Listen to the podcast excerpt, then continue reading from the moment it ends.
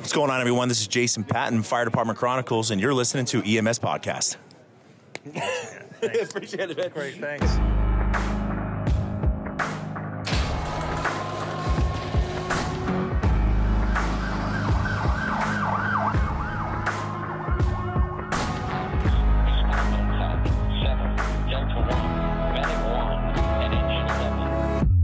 I've always had that desire to help folks. I get to do it every day in this line of work. Velkommen til IMS World Expo afsnit 1. Vi skal snakke om cognitive bias, eller rettere om alle vores fordomme, og om, når vi er forudindtaget i forhold til patienter og deres pårørende. Jan Daniel, Alon og jeg interviewede tre mennesker om emnet i Orlando, USA for ikke så længe siden, og opdagede, at cognitive bias er noget, vi alle sammen oplever og kæmper med, alene fordi vi er mennesker. God fornøjelse.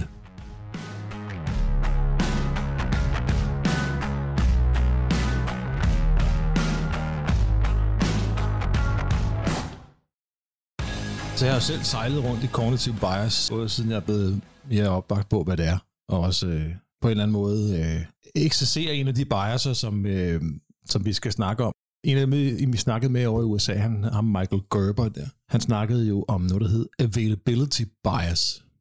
I'm Michael Gerber uh, from Washington, D.C. I have been a paramedic with the Bethesda Chevy Chase Rescue Squad almost 20 years, and also spent several years working for the Alexandria, Virginia Fire Department as a paramedic. One of my favorites, um, I think, for us, especially being here at this conference, is called availability bias. So let's say today you go to that cardiology session and they tell you about some obscure syndrome that we almost never see in the field with some sort of weird EKG wave. Brugada syndrome comes to mind, which then tomorrow you're running a call and you remember that and you might find it, or you might think you found it when it's not there in a month you won't. And there's actually a study of uh, a united states study where they looked retrospectively at thousands of patients and physicians who had recently seen a patient with a pulmonary embolism were more likely to then test other respiratory distress patients for a pulmonary embolism within those 10 days than they were a month later. So just having a patient with that problem because it's available in your mind, that's what they call the availability bias, made you think to test for it. Again, that can be helpful. That's why we do education, but it can also mean you're finding things because you just heard about them and not because they're there. Så sent som i, i morges, altså vi havde en, en, en morgentur her til en mand, sådan som jeg hørte, forvildet sig ud foran en bil mellem i lav fart. Rammer ham, han falder om, og han er umiddelbart ukontaktbar. Meldingen derudefra er, bliver givet af en meget opredet dame, så vi bliver også sendt på med pitbilen, som er den her læbemandede enhed i Region Sjælland. Og da vi kommer derud, så er han ikke kommet til skade. Der er ikke skræmme på ham. Han, han har ikke udtryk for noget som helst, og vi kan godt sammen snakke med ham. Så de kører ham ind, kørsel 2, blevet øh, bilist, kørt ned af en bil, så de kalder travm på ham inde på Køge sygehus. Da jeg så kommer øh, tilbage, efter lige har haft ja, nogle andre nogle ærner på hospitalet, så har de inspireret ham, simpelthen at gøre på vej til at komme til scanning. For det viste sig, at de har kørt ham ind på traumestuen, så begynder han at få pupildifferens, og han har været sådan lidt urolig undervejs også. Faktisk skæbne. Ja. Og så viser det sig, at han har en jernblød.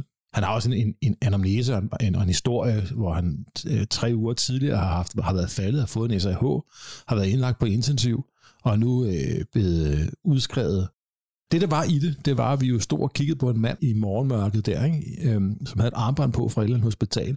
Og det første, jeg, jeg i hvert fald tænkte også øh, kollegaerne, det var, at han er, han er vel en eller anden psy- psykisk syg, der har undsluppet, eller han har en, en, der må være et eller andet ved ham, siden han ligger der og, øh, og ikke overhovedet er kommet til skade. Og, Men stod øh, der noget på det armbånd? Eller glemte Ja, det bare hans- op hans i CPR-nummer, ikke? refleksmæssigt? Nå, men der stod ikke noget andet? Eller? Altså, ja, jamen, det er jo igen det. Jeg stod bare, jeg kiggede ja. bare på afstanden på det, ikke? fordi at kollegaerne var over ham. Og ham lægen, jeg kørte med, gik jo også over og tilså ham og undersøgte ham. Og fortsatte jo sin undersøgelse inde i ambulancen. Fandt ikke noget på ham overhovedet. Så der var noget bias der, fordi man på afstand så hans armbånd, og allerede Ja. begyndt at putte Ja, ham i, på, en, på en hylde eller i en Ja. bås. Ja, lige præcis. Ikke? Ja. Også i- i historien derude var jo også, at han bare ligesom havde flakket rundt, og så var han lige gået ud foran bilen, som jeg ved, du ved, ikke? Mm. Så man tænker straks øh, med sin fordomsfulde og lidt tåbelige hjerne, at øh, hvad i alverden er det for en tumpe? Altså, Men gjorde det noget ved tilgangen, umiddelbart? det gjorde det ikke for gutterne, Nej. heldigvis. Det synes jeg ikke i hvert fald. Øh, det kan godt være, at der ikke var nogen af dem, der så efterfølgende tænkte, den her mand har fået et ildebefindende. Og det er jo ikke første gang i verdenshistorien, at sådan et ildebefindende, det indbefatter en jernblødning. Præcis. Og at det er derfor, at folk vælter rundt i trafikken. Det har vi oplevet masser af gange. Jo. Så hjerneblødning kunne i virkeligheden have været der før. Ja, ja altså det, er, det er mit gæt, Ja, det er at han har godt, fået et ildbefindende, eller at han har fået den her hjerneblødning, har mærket symptomerne, og derfor mistet lidt orientering. Mm. Mm. Men der er jo min cognitive bias, og det tænker jeg først på, ja, sjovt nok på, bagefter min fordom der, det ligesom var, altså, det gjorde i hvert fald, nu var jeg heldigvis ikke på den måde involveret i patienten, fordi jeg ligesom stod i baggrunden og afventede, om jeg skulle gå til hånden med et eller andet. Men, øh, men jeg tænkte, at øh, det der med, at der er jo ikke, der er jo ikke sket om noget, hvorfor ligger han der? Ikke? Altså, og det, det, er jo, det skammer jeg mig lidt over, må jeg nok sige. Men hvorfor tænkte du det? Det er det, der er lidt interessant. i virkeligheden. Ja, det er var det jo- på grund af det armbånd, eller var der andre ting, der gjorde det også? Jamen, det var både det med armbåndet, og så også det der med, at han ikke ville komme til skade. Og så det der med, at han lå der, og ikke havde, altså hans vitale parametre, han var ABC-stabil. På klinikken var han ABC-stabil. Og det var han så også efterfølgende på, øh, når de fik målt nogle værdier, ikke? Og han lignede bare en, der lå bare og lukkede øjnene, og ikke ville åbne øjnene.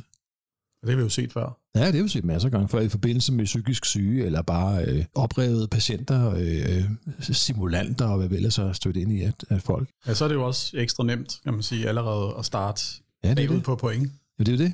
Altså, så, altså uanset hvor meget jeg har tænkt over det, øh, siden vi interviewede de her to-tre mennesker i, i, i Amerika, så øh, det kan være sådan en øvelse at, slippe af med det, altså, og, og i hvert fald arbejde så udenom det. This is uh, Eric Bauer. I'm a paramedic by trade. I've been in the EMS fire industry 31 years and uh, spent 20 years uh, as a flight paramedic. It's it's not always what you see in front of you. Uh, we can we can become complacent. So I think it's a combination of a lot of things. Could be complacency.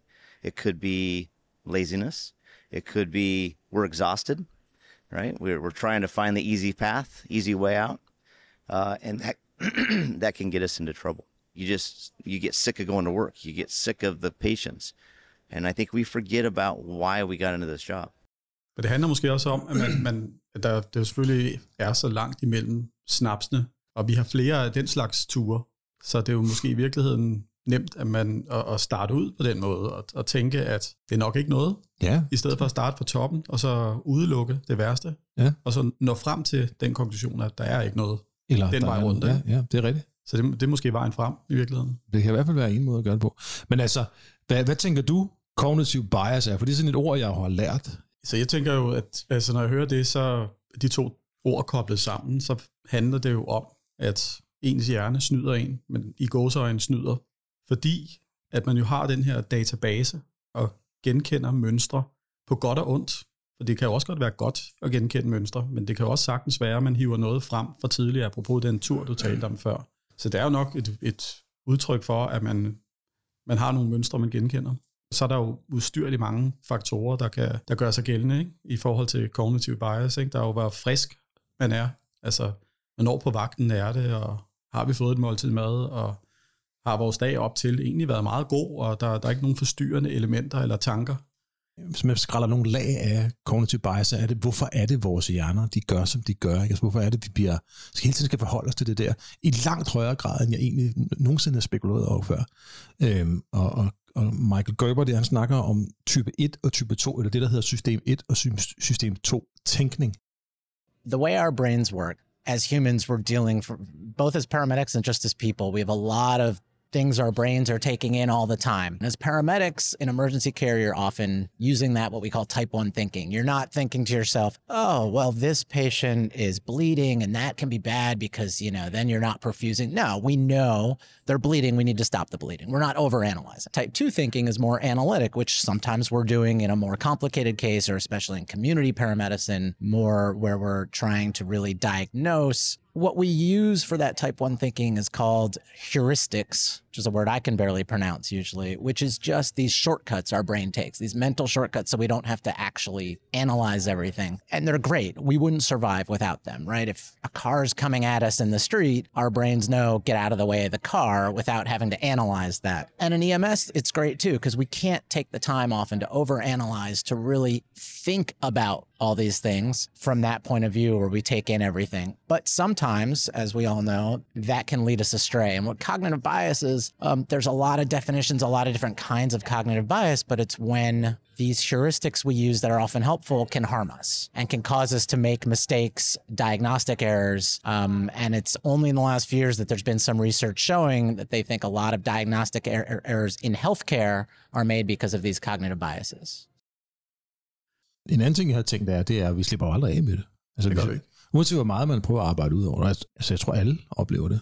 Altså, vi kan ikke blive 100% af med dem, men vi kan begrænse dem. Det tror jeg, vi kan gøre, hvis vi er opmærksom på cognitive bias, hvis vi er opmærksom på, at det er der, og det er vi jo selvfølgelig, men vi skal være særlig opmærksom ved at tænke det, eller minde hinanden om det, og ikke bare lade sig, eller lade sig lede i fordærv af den melding, der står på skærmen. Selvfølgelig være åbent over for, at det kan være det, men det kan også være andre ting, øh, og det må man jo gerne sige højt, så det kan måske være en, en måde at, at begrænse det cognitive bias på, tror jeg. Jamen, det, jamen, det kan godt være. Altså. Nu vil jeg spørge om noget. Mm. Har du nogensinde øh, selv oplevet, at du har efter en tur har konstateret op i dit hoved, at det her det gik rigtig dårligt? Altså, jeg kunne, det kunne jeg have gjort bedre der. Eller er der en kollega, der simpelthen påpeger noget, hvor du tænker, åh, det er jo også bare... Og så, i stedet for ligesom at erkende det, og sige, det her, det var ikke godt nok, øh, hvordan gør jeg det bedre næste gang? Så ligesom prøvet, så begynd på den der proces med at finde en, en, en, en retfærdiggørelse af, at nå, det var faktisk okay, det jeg gjorde, og øh, prøve sådan at, at, gøre, at rimeliggøre det, at, øh, at jamen, det var okay, at jeg ikke fik taget den måling, og det kunne man jo heller ikke under de omstændigheder. Eller. Forstår du, hvad jeg mener? Jeg forstår udmærket, hvad du mener. Ja. Altså, Har ja, du nogensinde stået sådan en situation? det, det har jeg, det ved jeg 100%. Øh, De skal jo bare lige graves frem fra harddisken her, men øhm, Jamen, det var mere, jamen, det var mere faktisk, fordi jeg, jeg, jeg, jeg tænker det der med en stor del af det med, med cognitive bias, det er jo også altså, at erkende det.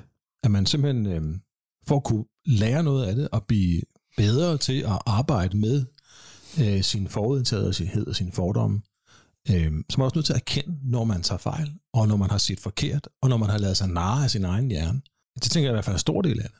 we don't want to be wrong. We don't want to be looked at from our peers as as maybe incompetent, and so there's an underlying fear uh, that that's what's going to happen. I think that gets into a completely different topic where you have individuals that are able to recognize their their weakness. If you're self-aware, then study and practice and do it. So true wisdom is really understanding your shortcomings, and then working towards that. ja, det er, ja, det er rigtigt. Altså, og nu, mens vi så snakker om det, så er, der jo, så er der jo en tur, som jeg altid vil huske, netop fordi der tog jeg virkelig fejl. Ja. Det var på nattevagt, og vi havde simpelthen øh, kørt og kørt og kørt, fra vi mødte.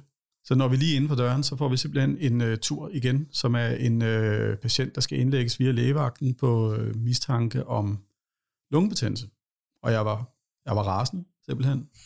Ja. Øh, jeg har, altså igen, jeg havde ikke, altså, jeg havde ikke fået noget at spise og drikke, og jeg, havde ikke, jeg var træt. Det er jo en af de ting, som Michael Gerber, der, at han snakker om, det er jo, når du netop er nede på ressourcer, så er man mere til falds for sine cognitive biases. So there's a few things that they do know as well as we can know anything based on some limited research that make these cognitive biases even worse or more susceptible to them. Lack of sleep, stress, what they call cognitive overload, so trying to take in a lot of things at once. I mean, are those things most people in EMS are experiencing most of the time, right? Ja, nå, undskyld. For, Ja, jamen, det er rigtigt. Men det, der, det rent faktisk viser sig, at altså, vi, går bare, vi går bare ind meget nonchalant. Som jeg husker det, nok mest mig i virkeligheden. Nu skal jeg ikke hænge min marker ud. Til en, øh, til en dame, som øh, virker sådan blusende og febril. Men vi har ikke noget udstyr med. Det var egentlig bare at tænke, det her det skal bare overstås. Hun skal ja. bare i vognen. Hun har selvfølgelig havnet pneumoni. Det har læge, lægevagten sagt. Lægevagten har jo ikke været derude.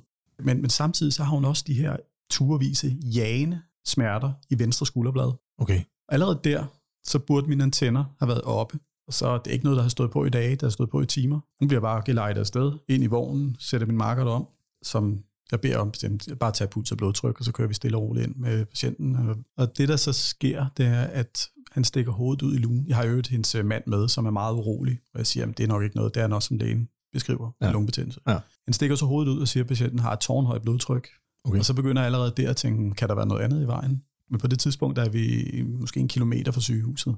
Så jeg beder ham om at tage et, øh, et, et EKG 4 overvågning, og så stikker han det lige ud gennem lugen, og jeg kigger bare hurtigt på det, og jeg tror godt, at jeg lige kan spotte, at der er tale om en atraflimmeren, Ja. som hun formentlig ikke er kendt med. Så jeg Altså tænker, gennem, gennem lugen der, eller hvad? Ja, gennem lugen, ikke? midt i mørket. Øh, ja, ja. ja. Altså, så, øh, men da hun så øh, kommer ind på stuen, så kommer sygeplejersken ind, og de ser det med nogle helt andre øjne. De ser en, der har rigtig ondt. Tager de kunne give 12 på hende. Det næste, jeg hører, det er sygeplejersken, der råber, der er stemi, og så løber hun ud fra stuen for at få fat i en læge. Okay. Og der stod jeg med patienten og manden, som ikke anede, hvad stemi var, som jeg skulle til at forklare, hvad det var for noget.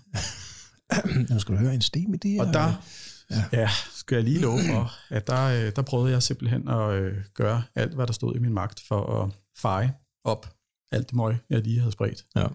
Ja. Jeg prøvede at lægge BVK på patienten, og jeg skyndte mig at sige, vi skal nok, øh, vi skal nok tage, vi tager hende med, vi skal nok blive og tage hende med videre til øh, PCI og så videre, så videre. Ja. Og jeg var dog syg og dårlig i, øh, efter den. Jeg kunne ikke sove, da jeg kom hjem, og Nej. jeg var, havde det helvede til. Ja. Flere dage efter. Altså, en af, det er jo en af grundene til, at vi har cognitive bias.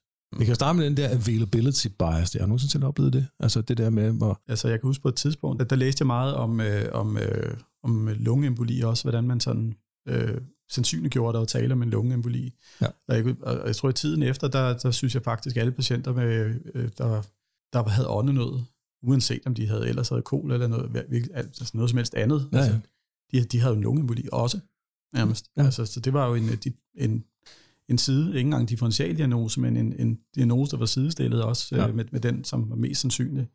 Jeg skal holde mig selv i tøjlerne nogle gange, øh, og Ja. ja. prøve at lade være med at overtænke tingene, øh, eller i hvert fald overtænke i den forstand, at det er noget, man lige har læst om, så det er nok det, de fejler. Ja, det er jo det. Og der var også dem, hvor man allerede fra starten af har, har tænkt ud fra meldingen, at det er ikke noget, det her. One that I think uh, we talk about a lot is called anchoring. Um, and again, all these biases sort of overlap, and it's not always just one. But anchoring is when something maybe happens early in the call for an EMS specifically, and we get sort of so what they call anchored or focused on that one area that we might not notice other things that we should notice. I think for us in EMS, a huge source of anchoring, at least um, in a lot of places, is dispatch. We are sent to a call with something in mind. Oh, someone's having a stroke. They're having trouble breathing. And I, I think that's great. I'm not saying we shouldn't have that. It's often very helpful. But there's only so much information you can really gather in a quick phone call in the communication center. So, how many times have you been dispatched on a stroke call? So, the first thing you might do when you assess that patient is a stroke scale or look for stroke. If that same patient had been dispatched as a diabetic, maybe the first thing you would do is check their blood sugar. And again, this is often helpful because it's often accurate, but sometimes it can lead us astray. And there's other sources of anchoring. It can be something the patient says or something you see. Der er også noget kultur, kulturelt bias. Ja. Ja, det, var der også, det er det også. Det, det, tror jeg også, vi drøjer en del med i ambulancetjenesten. Etniske smerter. for eksempel. Ja, det er sjovt nok, vi, tæ- vi tænker jo altid på det her med, at, øh, jeg ved ikke, om jeg altid tænker på det, men, men på en eller anden måde, så bliver en kørsel lidt altid lidt, lidt mere alvorlig end kørsel 2. Ja. Ja. Men mange gange, så bliver man sgu alligevel taget med bukserne nede, fordi så viser det sig, at de her kørsel 2'ere der, de er faktisk mere syge end først antaget. Ja, sådan er det en gang imellem, ikke? Ja. Um, one other example I'll give, um, and again, there's many, is what's called confirmation bias. So we might think a patient's in congestive heart failure, so we go and we um, we see that they have some some edema, some swelling in their legs, and that confirms our theory of heart failure. But maybe we ignore some other things going on that don't fit in that model. And again, often it's you're right, but sometimes that can lead you astray because a lot of people might have edema on their legs and aren't in acute heart failure. But it confirms, um, and our brains are trying to make these shortcuts, but then ignore other things that don't fit that model. Læge, lægevagtsturene Ja. var nemlig et godt eksempel. Ikke? Jo, jo, jo. Altså ture for lægevagten for Ja. ja. 10. gang den dag. Brystsmerter om natten. Det altså, har, øh, eller, altså for lægehuset, vi, vi er allerede på, på barrikaderne der og tænker, at Ja. der er ikke noget galt. og de sidder ude i... Det gør de også. De sidder i venteværelset. I venteværelset. Ja, det gør de jo. Og så, så tænker man, så er de ikke syge nok Nej, præcis. til en ambulance. Men det er de nogle det er, jo, gange. det er det jo nogle gange. De kan jo sagtens sidde i venteværelset med et AMI. Ikke? Mm. Og det er jo lige præcis der, man bliver taget med bukserne så meget nede af manglerne, Ja. ja. at øh, man ikke kan gå. Ja, det er faktisk det er et meget godt billede. Det, som det jo er det, det, store, ja, det store spørgsmål i mit hoved, det er, er det, er det farligt, det her? Kan det slå folk ihjel? Det kan jeg sagtens. Men Ja. ja. det kan i hvert fald gøre, at vi er... øhm, at, at vi bliver taget med paraderne nede, Ja. ja. og at et skridt bagud end et skridt foran. Uh, I know of a case where a, a 25 year old male patient that had come into a, the same ER multiple times. And he was classified from the staff as a drug, drug seeker. Okay. Uh, would complain of back pain, different things to get hopefully narcotics. He comes into the ED. He has a chief complaint of headache, and um, they completely triage discounts it tells him to wait in the ED. They, you know, take his vitals and things like that. But there was never a thorough assessment. Nobody knew that he had just crashed on a skateboard and had a loss of consciousness, had a TBI, and he essentially had an epidural bleed that was going on, and he herniated and coded in the in the triage room. So that right there is a great example, and they did not get him back. So it, it definitely can kill somebody.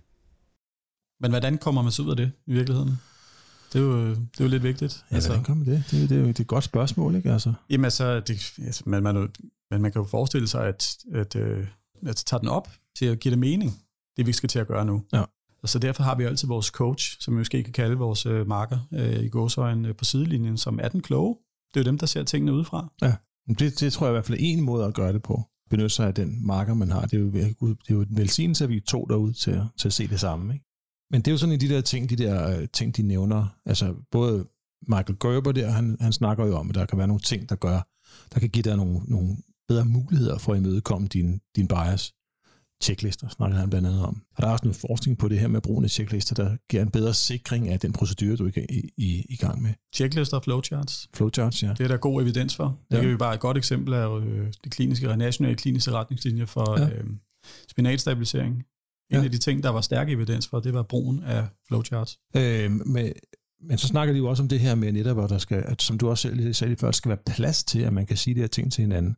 Having good teamwork with whoever you're working with and the freedom to say to each other, hey, did you think about this? And the, you know, that not being offended by that goes a long way. I, I remember very well running a, a call for chest pain. You know, we don't know for sure. It wasn't a STEMI. It didn't seem to us based on sort of intuition and what we saw as an active MI, you know, a little nitro as long as their vitals are stable. A little aspirin. Most of us, right? We take medications like aspirin at home. We, and yet, I remember he was about to do that, going down that protocol, sort of anchored on that chest pain. And I said, because I was able to step back and sort of see the big picture while he was doing the care. And I said, Well, do you remember that the patient also said they vomited earlier and it looked like a little dark? At least think about do we want aspirin because maybe their chest hurts because they were having a GI bleed where aspirin could harm that. And I wasn't even saying to him, don't do it, but just let's take a minute, let's ask him more questions before we jump to give that. Men det kræver jo også, at du har en, en ordentlig kommunikation. Hvis der er en ting, man ved, så er det, hvis der bliver dårlig stemning på et skadested eller på en hospitalstue, så går det ud over patienternes outcome. Ja. Så Brian, han snakkede jo om nogle øh, værktøjer og nogle øh, mekanismer i kommunikationen, som vi skulle være opmærksom på. Ja, han snakkede primært om det i relation til patienten, ikke, for at få dem til at føle sig øh, tilpas, altså få deres eventuel angst og stress ned. My name is Brian Lacroix, or Lacroix, it's pronounced both ways in the United States. I'm retired as the EMS chief from a large hospital-based system. I started my career as a paramedic and came through the ranks. This is an area I think is very important because it can impact the patient's um, not only their outcome from their clinical condition, but also their overall experience with the healthcare system and with the emergency responders. If you have communications that is positive or good, it can help people feel more comfortable. One of the primary objectives of paramedicine is to alleviate anxiety, decrease anxiety. Men som du siger, det der med, øh, med øh, eller hvordan får vi lige sagt det til vores marker, hvis der er et eller andet, ikke? som man måske ikke er enig i, eller at man gerne vil byde ind med noget. Man fornemmer, at markeren er så hårdt ramt af alt muligt bias, at de er på vej ud af en tangent. Ja. Så hvordan får en, en ung kollega, for at tage et eksempel, sagt det til sin ældre kollega, ja. øh, eller til en, man aldrig har kørt med før. Ikke? Jeg tænker lidt, at man, at man måske skal være lidt modig, til at, modig nok til at kunne sætte de rammer fra starten af vagten, ja. i virkeligheden. Ja at vi være åbne over for, for feedback, og hvordan gør vi det lige i en situation? Hvad så med, hvad så med de kollegaer, der, der, hvor man ikke, et, ikke har fået aftalt det der, eller to, der bare har et andet forhold til den form for kommunikation. Det er mange, der gerne vil være med på, men der vil også være nogen, der bakker på det, og, og, og så får man ikke gjort det, eller man møder nogle kollegaer, man ikke har haft en snak med i løbet af dagen. Hvordan, det er det med det der med i, i situationen. For eksempel ved hjertestop, hvor der kommer måske tre enheder til hjertestoppet. Hvad gør man så? Der er sådan fire trin. Get the attention, vil sige, hive fat i den, det drejer sig om. Det kunne være teamlederen. Øhm, altså på navn selvfølgelig, på fornavn. State the problem er den næste. Hvad ser du? Ser et eller andet øh, medicin, der er ved at blive givet til patienten, som, øh, som, som efter din opvisning er en fejl. Ja. Uh, state the solution. Altså, uh, sig, hvad du tænker, løsningen er her. Lad være med at give medicinen. Eller måske skulle vi prøve det her i stedet for. Og get an agreement til sidst. Bliv enige om det, at det er det, vi gør. Så kan det godt være, at du ikke har ret i det, den antagelse, men du har sagt det højt. Ja. Og så bør det selvfølgelig krydres med et tak for input Ja. af den, man henvender sig til. Øh, nu, nu siger jeg et lag mere ned, ikke? men ja. Jeg tænker også det her med, at øh, det er i hvert fald en struktur på selve indgriben, men hvad med kommunikation i det? Er det der, vi kan bruge det der akronym der, AIDED? Ja, det mener jeg godt, vi kan. AIDET is, is the acronym A-I-D-E-T. AIDET. An interaction can be better when it's organized. The other part about AIDET is you're conscious and deliberately following a process. So that the acronym stands for A, acknowledge. So when a, when a crew, a provider first arrives at a scene, just to acknowledge why you're there and that you are there. So, Sir, I'm here uh, to help you. That's a simple statement, but at least it becomes clear to the patient and perhaps to family or others in the room. Okay, I know why they're here. Or, as I've used this example before, I'm, I understand you're having chest pain. Well, if that's not the case, then the patient has the opportunity to correct your misperception, you know, so to say, well, no, it's not chest pain, I'm having trouble breathing. So acknowledge it. And then the I is to introduce. And now that may seem very fundamentally simple, but I think um, most providers who have been in healthcare arena for a while have perhaps witnessed some bad communication where uh, someone would enter a room and not introduce themselves or forget. So being conscious to say, my name is Brian, I'm a paramedic and I'm here to help you. Det, det, det er lidt vigtigt det her, også for navne på, og hvis også man ikke kender folk, så får man lige deres navne. Ikke? Jo, Fordi jo. Det, der er, i- så navne, det er dejligt personligt, og så har vi allerede skabt et bånd og en relation Ja. ja. til dem, man er sammen med derude. Ikke? Så, Jo, jo. så det er en vigtig del. Ikke? Jo. Det står for duration, forløb. Ja. I det her tilfælde er du så myndet på patienten, men, øh, men, men det kan lige så vel være på kollegaer. Ikke? Altså forklare dem, hvad, for at lægge slagplanen ud. Øh, det kan jo både være i forhold til patienten. Så det, det skaber noget tryghed hos patienten at få lagt slagplanen ud og sagt, øh, hvem man er, og anerkende de syge, og, og så, hvad, fortæl dem, vi har tænkt os at gøre det her. Det her, det, det, det er forløbet i det. Ikke? Nu skal vi lige have, have målt de her ting på dig, du skal have noget medicin, og så går du i ambulancen, og så kører vi afsted. Okay.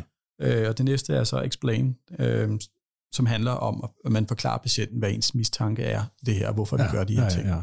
Men øh, der, der kan jeg da huske, at vi udfordrer måske lidt og sagde, kan vi, kan vi bruge det her akronym AIDET i relation til vores kollegaer også? Ja.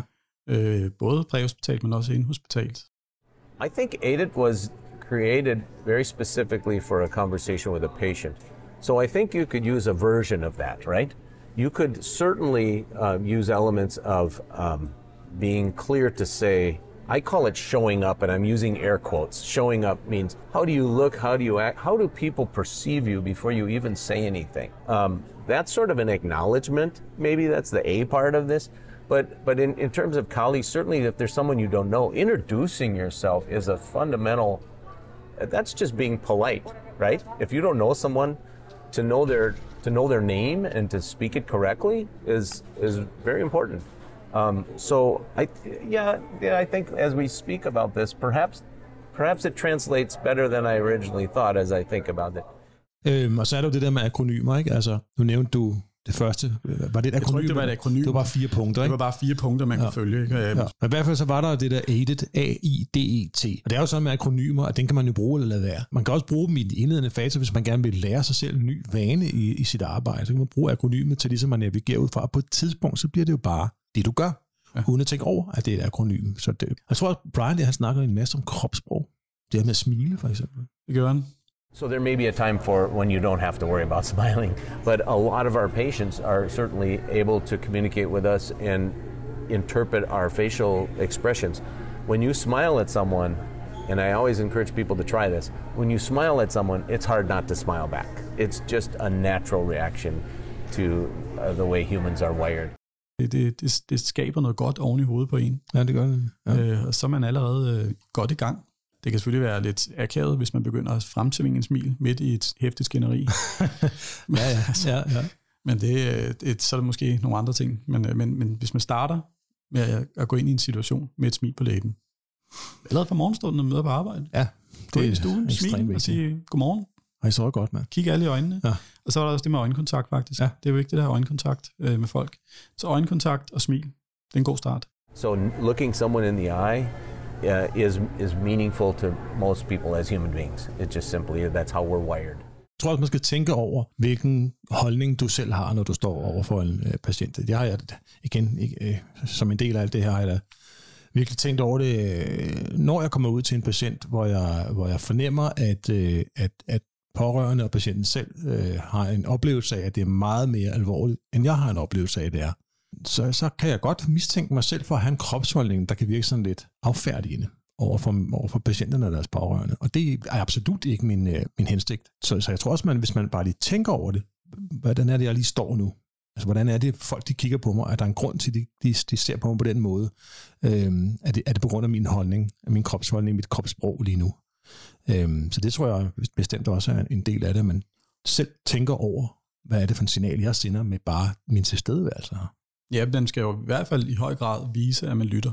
Ja. Også, man skal være aktivt lyttende på den måde, at man skal, når man er aktivt lyttende, så, så afbryder man ikke. Mm. Medmindre det er allerhøjst nødvendigt, at, at nu er patienten lige pludselig får ventrikelflimmer. Det er klart, det er Ja, en helt ja. anden situation. Men, Ja. men man skal være aktivt lyttende, når folk har noget at sige. Ja, det er klart. Og så, og så kan de selvfølgelig have en masse at sige, og så er man nødt til at sætte rammerne for det. Så det handler selvfølgelig om, om man stiller åbne eller lukkede spørgsmål. Ja, ja, ja. Hvordan man vil have sin information. Det kan være svært, ikke? Det kan være svært. For det, det var også en ting, Brian han snakkede om. Det er det der med, at når, det kan være svært, fordi man sidder, man vil så gerne sige det, det næste sætning selv, for nu har man gjort sådan en genial tanke oven i hovedet på baggrund af det, du lige har sagt, så man rigtig gerne lige have sagt det der inden du, og så oplever man bare, at den anden person bare ævler videre. Altså, tid nu stille, så jeg kan komme til at sige noget til dig. Præcis. Så Ja. hører man overhovedet ikke, hvad de siger jo. Nej, det er jo det, så går det jo tabt, og det er også uhøfligt. Altså, det er stedet, og det er ikke i orden. Altså, øhm, altså. To listen, to try to listen deeply in such a way that you might even learn something or actually change your mind. So, if we think about that for a minute, a lot of times we don't listen to learn. We might listen, and and many times when people listen, they're they're sort of thinking up what they're going to say back. I've stopped listening to you because I'm already formulating my next sentence I want to say to you. But if we're listening with intention and we're thinking, is there anything that you just said I can learn from? That's very deliberate listening. And this idea of being willing to change your mind, um, it doesn't mean that you're being foolish, foolishly following somebody. Or what it forces you to do is to be open to new information, to consider it, and to be a critical thinker about that information. Så man kan godt tro, at man selv er en skidegod lytter, men det er man nok i virkeligheden ikke. Altså, det er jo når det. kommer til stykket, ikke? Jeg har i hvert fald kæmpet meget med det der med, at gerne vil sige noget, og så sidder jeg bare og venter på, at den anden siger stille. Det, det er ah, super irriterende at have det sådan i virkeligheden. Altså, vi kender jo godt det, når vi spørger nogen om, og vi får stillet de forkerte spørgsmål, forstået på den måde, Mm. altså, at vi spørger folk, hvad, der, hvad er der sket? Ja. Det er jo et dræligt åbent spørgsmål, kan man sige. Må men, man sige. men mange har for vane, både pårørende og patienter, at sige, for tre måneder siden, Ja. der, og så er det, man er nødt til at, og så husker man efterhånden Ja. ja. at stille spørgsmålet, hvad er der sket lige nu, Eller, hvorfor har I ringet 112? for eksempel. Og det kan også være, det har jeg oplevet også mange gange. Men hvorfor er det, kan også være lidt negativt. Det kan det nemlig. Det har jeg oplevet mange gange. Altså, fordi ja. Ja. jeg spørger, men altså, nogle gange er jeg nødt til at spørge når, når de kommer med en historie, så kan jeg bare sige, "Mm, der er enten er der ikke noget nyt i det, du siger her, for du lige fortalt det her, det har du haft døjet med langt, eller et eller andet. Ikke? Og så er jeg nødt til at spørge hvorfor har I ringet 112 i dag? Og der skal jeg igen arbejde med den kommunikation der omkring det. Ikke? Altså, Du skal smile, mens du spørger. og tonefald, og man må også godt sige, og det, jeg får det også bedre med mig selv, når jeg siger til dem, jeg er glad for, at du ringer 112, men jeg kunne rigtig godt tænke mig at vide, hvorfor. Øhm, Men altså, man kan jo også bruge noget andet end hvorfor. Man kan jo sige, hvad er det, der gør, at jeg ringer 112? Ja, den er måske bedre. Ja, der er mange muligheder, ikke også? Og det, skal man, og det er jo lige præcis det, man skal. Man skal jo sætte sig ned med, med sin marker eller sin kollega og tænke lidt over og snakke lidt om, hvordan skal jeg gribe det her an, så jeg får sagt det på den rigtige måde? For det, det er bare så kæmpe stor en del af vores arbejde, og nok en større del, end vi erkender. Jeg tror, at det handler meget om, at man er nødt til at gøre sig sine erfaringer. Det er det, man lærer ja. allerbedst af. Ja. Prøv sig frem. Altså når, man, altså, når man først en gang har prøvet sig god bedring til en patient, man afleverer på et hospice, så husker man det. Ja. Ja. Det gør man ikke igen. Og så har jeg Michael, han har jo et, Michael Gerber, han har jo et par øh, idéer til, hvad man kan gøre for at drible uden om sin egen cognitive bias. Først og fremmest, du kommer langt stykke hen ad vejen, hvis du erkender, her har du lavet en fejl, her sagde du noget, som var uheldigt. Øh, her er der i hvert fald et eller andet, der gør, at du øh, greb det an på en måde, som du nok gerne ville have gjort bedre. I think that just knowing about it must help, even if the research doesn't show it yet. I feel that you know, if you're aware of these biases and when they might impact you, and you take that extra second, um, I think we often act in EMS like we have to move a lot faster than we usually do. Taking an extra 30 seconds on most things won't, you know, maybe, you know, if you someone's in VFib, go ahead and shock them. Don't take the extra 30 seconds. But for a lot of things, we actually can take a little bit of time and just um, think through some of these um, biases and, and whether they're impacting us. Og så skal der være plads til, at vi kan sige til hinanden, øh, spørge nysgerrigt ind til procedurer, medicingivning, kommunikation, hvorfor gjorde du det, og hvad fik dig til at, at tænke det. Øh, der skal være plads til det, så man kan have en ordentlig voksen samtale om det. Og så det her med de konkrete hjælpemidler, hvor han nævner checklister som en af mulighederne. Så bliver vi heller ikke bedre, jo. Og det er jo det. Men jeg synes jo, hele grundlaget, grundlaget for, for, for det er jo den her øh, opmærksomhed på din kommunikation, den måde, du taler på, de ord, du vælger, som Brian Lacroix der, han snakker om. Og der kan man jo bruge det her. AIDET, A-I-D-E-T. Primært til patienterne, men også i høj grad til sine kollegaer. Ja, og det er, det er en ganske udmærket fremgangsmåde, og vi kender jo elementerne i det. Mm. Men det er bare ikke altid, vi bruger dem. Det er jo det. Langt fra. Det er det. Næste gang skal vi snakke om kapnografi med en gammel ven af podcasten. Well, my name is Rom Duckworth, and I'm a career fire captain and the paramedic EMS coordinator for the Ridgefield Fire Department. We're a small fire department that does paramedic transport service in Connecticut, about an hour outside of New York City. There are a few good studies that uh, pretty well correlate end tidal capnography with other measurements of perfusion. One of the things that we're able to do in terms of patients who are in shock, whether it's shock from trauma or shock from sepsis, is use capnography as part of a whole patient picture. Romy mener, vi kan bruge den nasale kapnograf mere udbredt, end mange nok gør. Det er næste gang i World Expo-serien og IMS Podcast. Velkommen tilbage. Jeg hedder Martin Betzer. Jeg er underdirektør i FALS, og så er jeg også paramediciner. IMS podcast er støttet af FALS Danmark, og podcasten vil gerne sige tak til Jan, Brian, Eric og Michael for deres uvurderlige medvirken i episoden og deres indsigt i emnet. Tak til alle dem, der har bidraget med gode idéer og kritisk input, hvilket allerede har givet indhold til flere fede episoder. Alle er velkommen til at komme med feedback og idéer, og alle, der gider skrive, vil få et svar. Gå ind på podcastens Facebook-side eller Instagram-profil og kommenter, eller på podcastens YouTube-kanal og skriv der. Det fedeste ville være, hvis jer, der lytter, selv var med til at bestemme indholdet af IMS podcast. Så mens du tænker over, hvad du gerne vil høre mere om, så klap din kollega på skulderen, fortæl hende, hun gør et godt stykke arbejde, og frem for alt, nyd din næste vagt.